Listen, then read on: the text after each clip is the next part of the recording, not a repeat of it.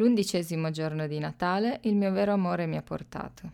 Undici pifferai che suonano, dieci signori che saltano, nove signore che danzano, otto fanciulle che mungono, sette cigni che nuotano, sei oche che covano, cinque anelli d'oro, quattro uccelli che richiamano, tre galline francesi, due tortore e una pernice in un pero. Molto bene. Con un, con un giorno in ritardo, ma sì. ce l'abbiamo fatta. Abbiamo avuto dei problemi tecnici. ma oggi, oggi, per chi ci segue giorno per giorno, sì. si becca il doppio episodio. di cosa parliamo oggi? Di cosa, di cosa mi parli oggi? Allora, in particolare volevo par- parlarti di un tema che ci è stato richiesto che ci è stato richiesto da un ascoltatore.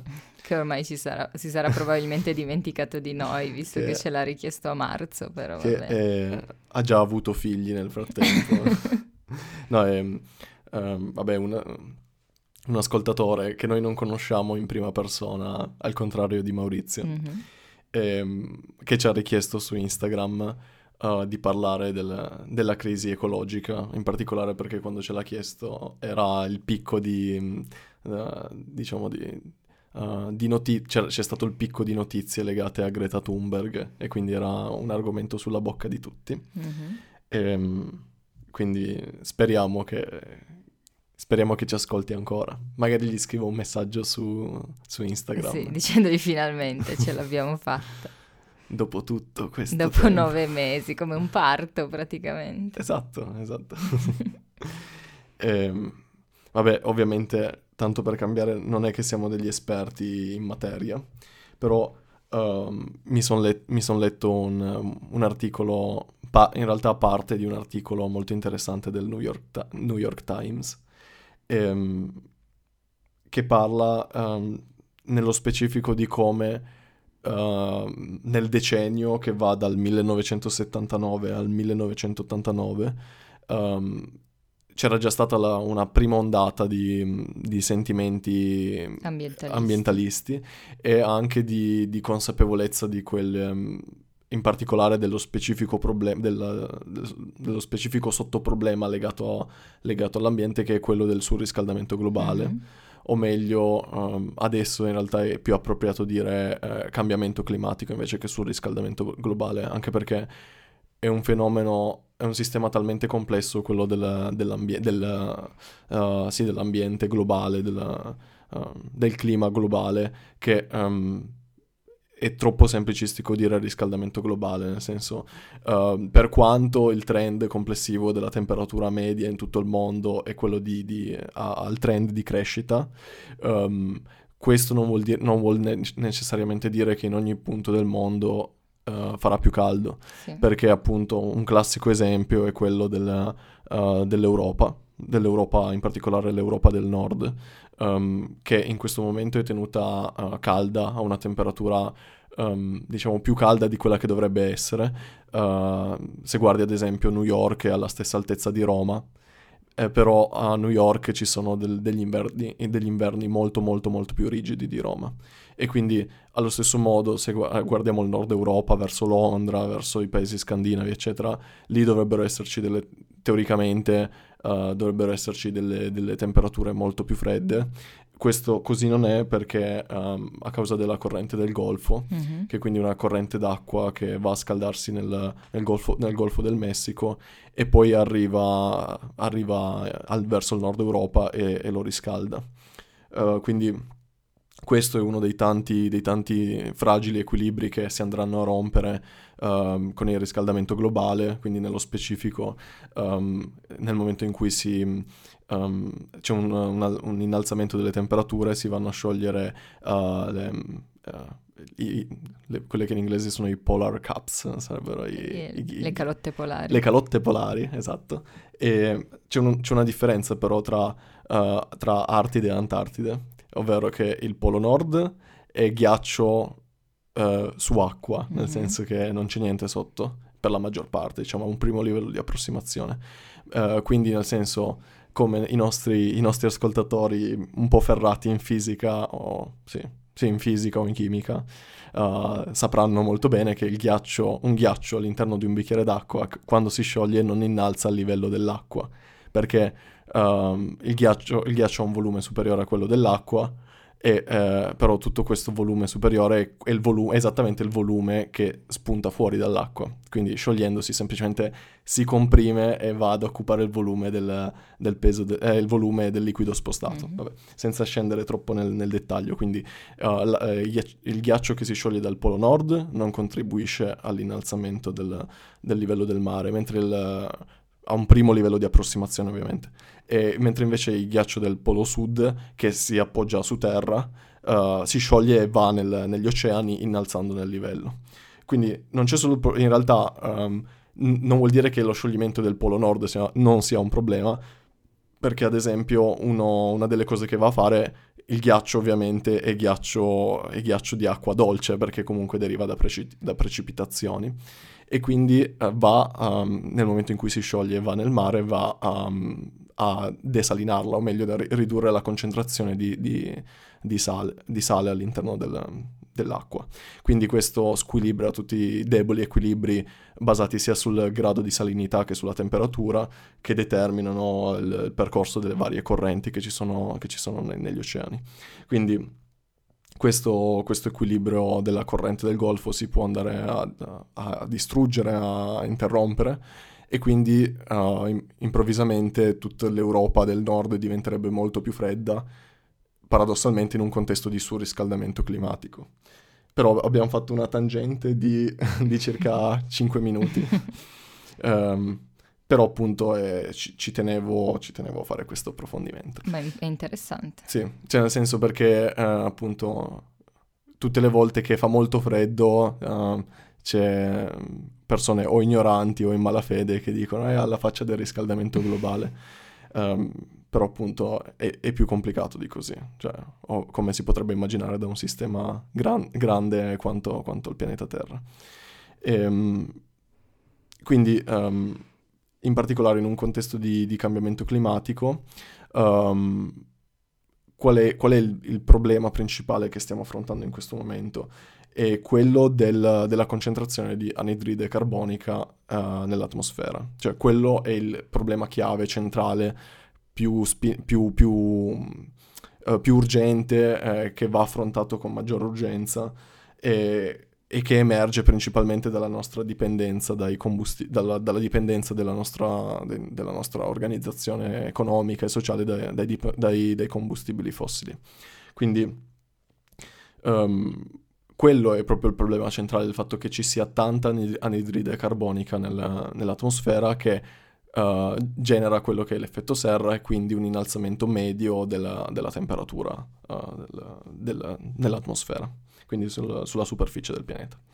Um, ci sono poi anche effetti secondari come quello del, dell'acidificazione degli oceani, mm-hmm. perché appunto uh, avendo più anidride carbonica presente nell'atmosfera, di nuovo come i nostri amici e ascoltatori eh, ferrati di chimica possono immaginare, se c'è più anidride carbonica nel, nell'atmosfera c'è più uh, acido carbonico, vabbè, sì. di, c'è una sorta, no, di questo non ne sono sicuro perché non sono un chimico, però comunque un, um, avere più anidride carbonica nell'atmosfera fa sì che ci sia più, ci siano degli, mm, una parte di anidride carbonica disciolta nel, nell'acqua degli oceani e quindi una, un innalzamento del livello di acidità e quindi un abbassamento del pH del, degli oceani che quindi anche per questo motivo contribuiamo a squilibrare eh, gli, gli equilibri fisico-chimici del, che determinano uh, vari, vari, fenomeni che si manifestano nel, negli oceani. Uh, rendendolo tra l'altro anche più difficilmente abitabile da parte di, di, pesci, distruggendo le barriere coralline, eccetera, eccetera, eccetera. Quindi, però, appunto, quello, il problema, il singolo fattore che maggiormente minaccia il benessere della, della, della civiltà umana è quello della, della quantità di anidride carbonica nell'atmosfera. E, ehm, e questo sembra essere, non essere chiaro a tante persone, ma anche molto molto di recente stavo parlando uh, con un, un, mio caro amico. Uh, ah, tra l'altro sì, c'eri anche tu quando l'ha detto, forse non l'hai colto, è perché era la festa, la festa di Capodanno. Ah, no, no, de- no non ho colto nulla. che ha detto che Um, diciamo, secondo lui aveva letto un articolo che sbufalava tutto questo, questo clima di emergenza perché secondo, uh, in base a quanto aveva letto um, c'è ossigeno nell'atmosfera per, per far sopravvivere l'intera umanità per altri mille anni anche se venissero distrutti istantaneamente tutti gli alberi presenti sul pianeta. Sì, ma... No... Però non c'entra niente, nel senso il problema, la questione di piantare alberi non è perché manca, non è perché manca l'ossigeno, ma perché abbiamo troppa anidride carbonica e gli alberi assorbono anidride carbonica e la fissano all'interno del, del loro, uh, del loro sì, tronco. Del loro sistema. Sì, sì, sì. sì. Difatti la, la, maggior parte, una cosa che forse molti non sanno è che la maggior parte del peso dell'albero che, uh, che acquisisce durante la propria crescita deriva dall'anidride carbonica assorbita dall'atmosfera, non dal terreno, non dall'acqua, ma proprio dall'anidride carbonica. E in un processo molto simile, tra l'altro, a quello che quando una, una, persona grassa dimagrisce, la maggior parte del peso che perde lo perde espirando anidride carbonica. E, ehm, quindi sostanzialmente um, il problema principale è proprio quello, è proprio quello del, dell'anidride carbonica. E quindi um, il, il, punto è che questo, questo, si sa da molto tempo, cioè non è una novità, cioè questo, il fatto di um, questa approssimazione di primo livello di, del, sistema, del, sistema, Terra, che più anidride carbonica c'è nell'atmosfera, più si surriscalda la temperatura, è un modello molto semplice che esiste da molto tempo ed è consolidato. E, ehm, e tra l'altro una cosa molto, molto simpatica, o, oppure particolare che ho letto in questo articolo è che c'era un eminente professore di climatologia mm-hmm. di, sinceramente non mi ricordo neanche più quale importante università, che um, il primo giorno della, a lezione del, del, suo corso all'università faceva la domanda agli studenti uh, elencatemi uh, principali, um, le principali scove- scoperte o stravolgimenti che ci sono state nella climatologia negli ultimi 50 anni mm-hmm. e, e, questa era una domanda trabocchetto perché non ci sono stati particolari stravolgimenti negli ultimi 50 anni, cioè queste cose si sanno da tanto, da tanto tempo e, e, quindi appunto um, non è la prima volta che si parla di uh, limitare, uh, limitare il, la produzione di anidride carbonica attraverso limitare il, la nostra dipendenza dai combustibili fossili. Ci sono stati vari, mh, vari tentativi di, um, di um, protocolli e, e, e praticamente... E, tentativi di, uh, delle varie nazioni più potenti al mondo di um, auto, autolimitarsi uh, o diciamo cercare di convincere tutti quanti, tutti insieme a limitare le proprie produzioni di, di anidride carbonica. Uh, qual è il problema? È che uh, purtroppo i politici fanno quello che è nel loro interesse, ovvero far sembrare quanto più possibile che siano interessati e sensibili all'argomento, far sembrare quanto più possibile che stiano facendo qualcosa per risolvere il, proble- il problema senza effettivamente fare quello che c'è bisogno di fare, che avrebbe delle, conf- uh, delle, delle, conseguenze negative sull'economia e quindi andrebbe a impattare la loro probabilità di, di essere rieletti o comunque la loro uh, popolarità politica. Quindi c'è questo giochetto, giochetto particolare del far sembrare quanto più possibile che si stia facendo qualcosa uh, senza effettivamente implementare, implementare queste, questi cambiamenti di cui c'è bisogno. In particolare, qual è la parola chiave che ci ha sempre fregati in passato è che uh, gli impegni che venivano presi, venivano presi in passato Um, quali non, non, so, mi viene da dire protocollo di Kyoto, ma non ne sono sicuro, mm-hmm. um, di varie, varie, varie, come dire, vari trattati, vari trattati di quel tipo, e che, esatto, è che um, tendenzialmente in passato sono sempre, sono, sono sempre, stati non vincolanti, quindi non, non, non, c'era nessuna conseguenza negativa nel non rispettare sì. gli impegni presi. Quindi eh, ovviamente eh, è tutta una allegra chiacchierata così per sport, sì. per rassicurare gli animi senza effettivamente implementare nessuna modifica strutturale che veramente poteva garantire che le cose migliorassero. E, ehm, in particolare, vabbè, in realtà um, in teoria saremmo quasi alla fine dell'episodio, però prendiamocela tranquilla. Um, quindi volevo, volevo, solo fare um, toccare una, una, cosa interessante che c'è all'inizio di questo articolo che ho letto, ovvero mettere dare uno schema di riferimento quantitativo, quantitativo al problema, ovvero dall'inizio della rivoluzione, della rivoluzione industriale il, il, clima si è riscaldato in media di un grado centigrado. Quindi questo in totale. È, in totale, in media. Mm-hmm. Quindi uh, in media all'anno in, globalmente c'è un grado centigrado uh, in più rispetto a quello che c'era in un'epoca preindustriale. Okay. Um, il, ah, ecco, il, il, leggo qui il trattato di Parigi, mm-hmm. il Paris, Clim- Paris, Climate Agreement, mm-hmm. che era uh, un trattato firmato nel uh, giorno The Earth Day, il giorno della Terra del 2016 che è di nuovo non binding, quindi non vincolante, un- unenforceable, quindi non, eh, come dire, non, imple- non, in- non uh, come si può dire? Non obbligatorio, non, che non possono obbligarti ad, ad attuarlo. Esatto, esatto. Ehm, era un, un, un, un, accordo che mira a limitare il riscaldamento totale causato dalla, da, dall'attività umana a 2 gradi. Quindi uh, adesso siamo a 1 e diciamo questo, questo buono proposito, buon proposito è di fermarsi a 2 gradi. Mm-hmm. Quindi contiamo che il buon proposito è quello di arrivare a 2 gradi, che teniamo a mente questo. Um, il, la probabilità di avere successo in questo, in questo buon, propo, buon, proposito, uh, in base a recenti studi, eccetera, eccetera, su anche i trend di emissione di, di gas serra, quali l'anidride carbonica, sono quella di 1 su 20, cioè c'è una probabilità su 20 di riuscire a farcela. Mm-hmm. E quindi questo scenario, quindi anche considerando di essere fortunati, di avere questa probabilità di 1 su 20, qual è, cosa succede se riusciamo a fermarci entro i 2 gradi? Quindi se le cose vanno bene, um, per, per, qualche miracolo particolare, um, dobbiamo, uh, osserveremo, vabbè, l'estinzione delle, delle barriere coralline, che tra l'altro sono esseri viventi. Non vorrei dire una cavolata, ma um, pro- cioè, quantomeno quelle strutture sono prodotte da esseri viventi. Sì, sì, è tutto, è sì. un, um, come Quindi, si può dire, un habitat naturale. Un, un, un habitat, ok, sì, e si estinguono.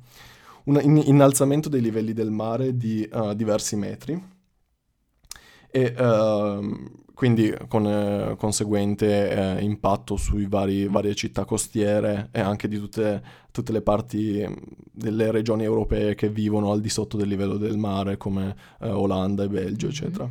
Però appunto loro sono già organizzati per vivere sotto il livello del mare, secondo me sì, si possono loro, organizzare per vivere... Loro vanno alla grande, esatto. non sono mica Venezia. esatto. ehm, poi dice eh, l'abbandonamento, anche eh, va, andrà abbandonato il golfo persiano, che sinceramente la geografia non è il mio forte, comunque ci sarà tutta una regione um, del, del, golfo persiano um, che, che, andrà, che, andrà, abbandonata. Mm-hmm. Um, possiamo anche cercare velocemente, tanto ce la prendiamo comoda.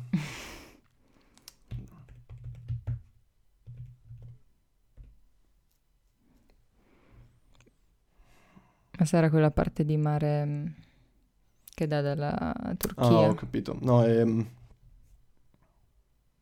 aspetta.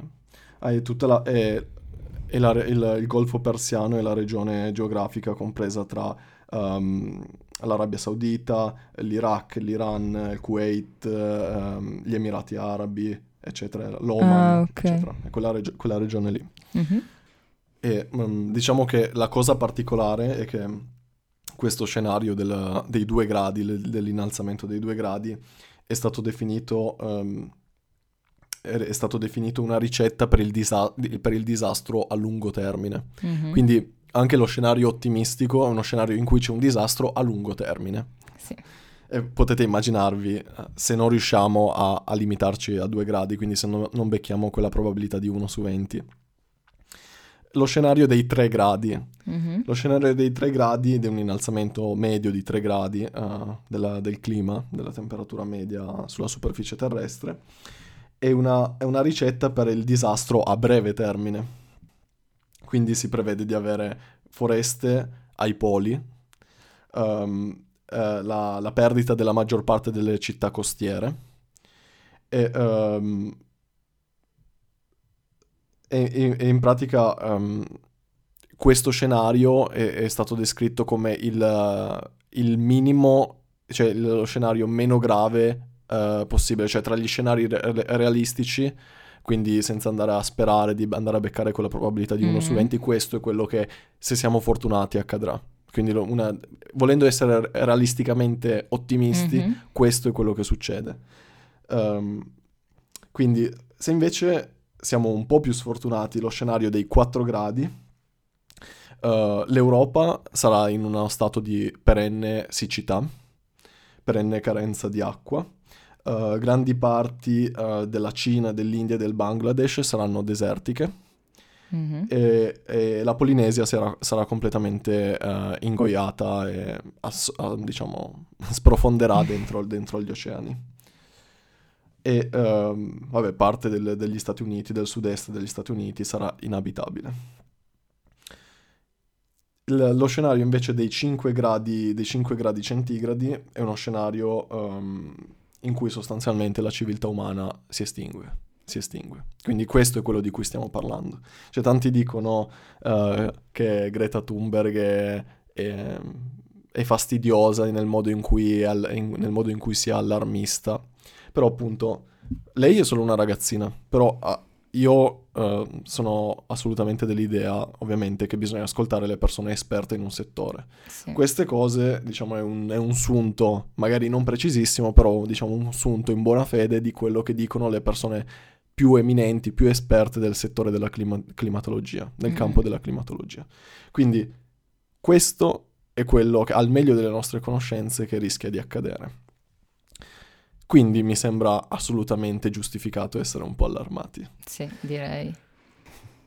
Diciamo che il problema con Greta Thunberg sono i suoi modi e, e il suo modo di, di, di discutere che non, diciamo, non, non, ovviamente se non una ragazzina non, non, ne sa in materia, quindi lei non propone delle soluzioni fattibili, lei dice chiudiamo tutte le fra- fabbriche mm. adesso e basta, però nel, bisogna anche vedere nel breve termine questo cosa va a comportare, quindi ovviamente di sicuro c'è questa tendenza che io non riesco, a, non riesco veramente a, a concepire degli adulti che si mettono a insultare questa ragazzina come se fossero in una rissa da bar, cioè gli, le dicono delle cose atroci. Eh, semplice, sono delle brutte persone. Sì, ma delle cose atroci. Cioè, se tu vedessi per strada e non su internet un adulto che in faccia insulta una ragazzina in questo modo, chiameresti la, la polizia, qualcuno? Richiederei cioè, un TSO. Cioè, ma sono veramente fuori di testa. A parte questa psicosi totale che va bene perché ovviamente bisogna sempre prendersela con qualcuno e ce la si prende sempre con, con, i più deboli o comunque con quelli che cercano di cambiare un po' le cose. Però ammetto che comunque lei non ha il miglior modo di, dia- di dialogare, ma è giusto mm-hmm. perché una ragazzina idea- ideali- idealista, cioè per lei poi è pure autistica, quindi per lei proprio è sì. tutto nero bianco totalmente, quindi... Eh, sì, eh affetta dalla, da ah, Asperger, ah, sì. che è una sottocategoria di autismo. Dell'autismo, okay. è nello spettro dell'autismo. Nello spettro dell'autismo. Quindi per lei, ma lo dice anche lei quando parla, che per lei è tutto bianco, tutto nero, quindi ovviamente non bisogna prendere lei come, come, come mm, portavoce della comunità scientifica o portavoce delle soluzioni che si possono avere concrete. però bisogna prenderla come un sentimento che c'è nella popolazione di cercare di tamponare un po' i danni che abbiamo già fatto e, e bisogna...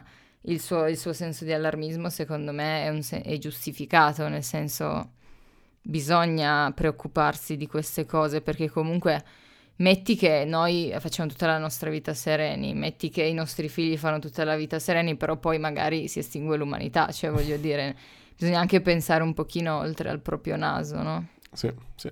Che poi, um, vabbè, vale la pena di fare l'episo- l'episodio un po' più lungo, sia per premiare chi ci ha aspettato ieri sì. a vuoto, ma anche perché per menzionare questa cosa che al tempo stesso sono un, um, diciamo, ho molta fiducia nella capacità dell'uomo di, di, di trovare, delle, trovare, delle, soluzioni ai problemi anche audaci in un certo senso. Mm-hmm. Um, nel, nel, senso che adesso abbiamo abbiamo, fanno parte della nostra quotidianità degli strumenti che erano assolutamente impensabili fino, fino a quando i nostri nonni sono nati.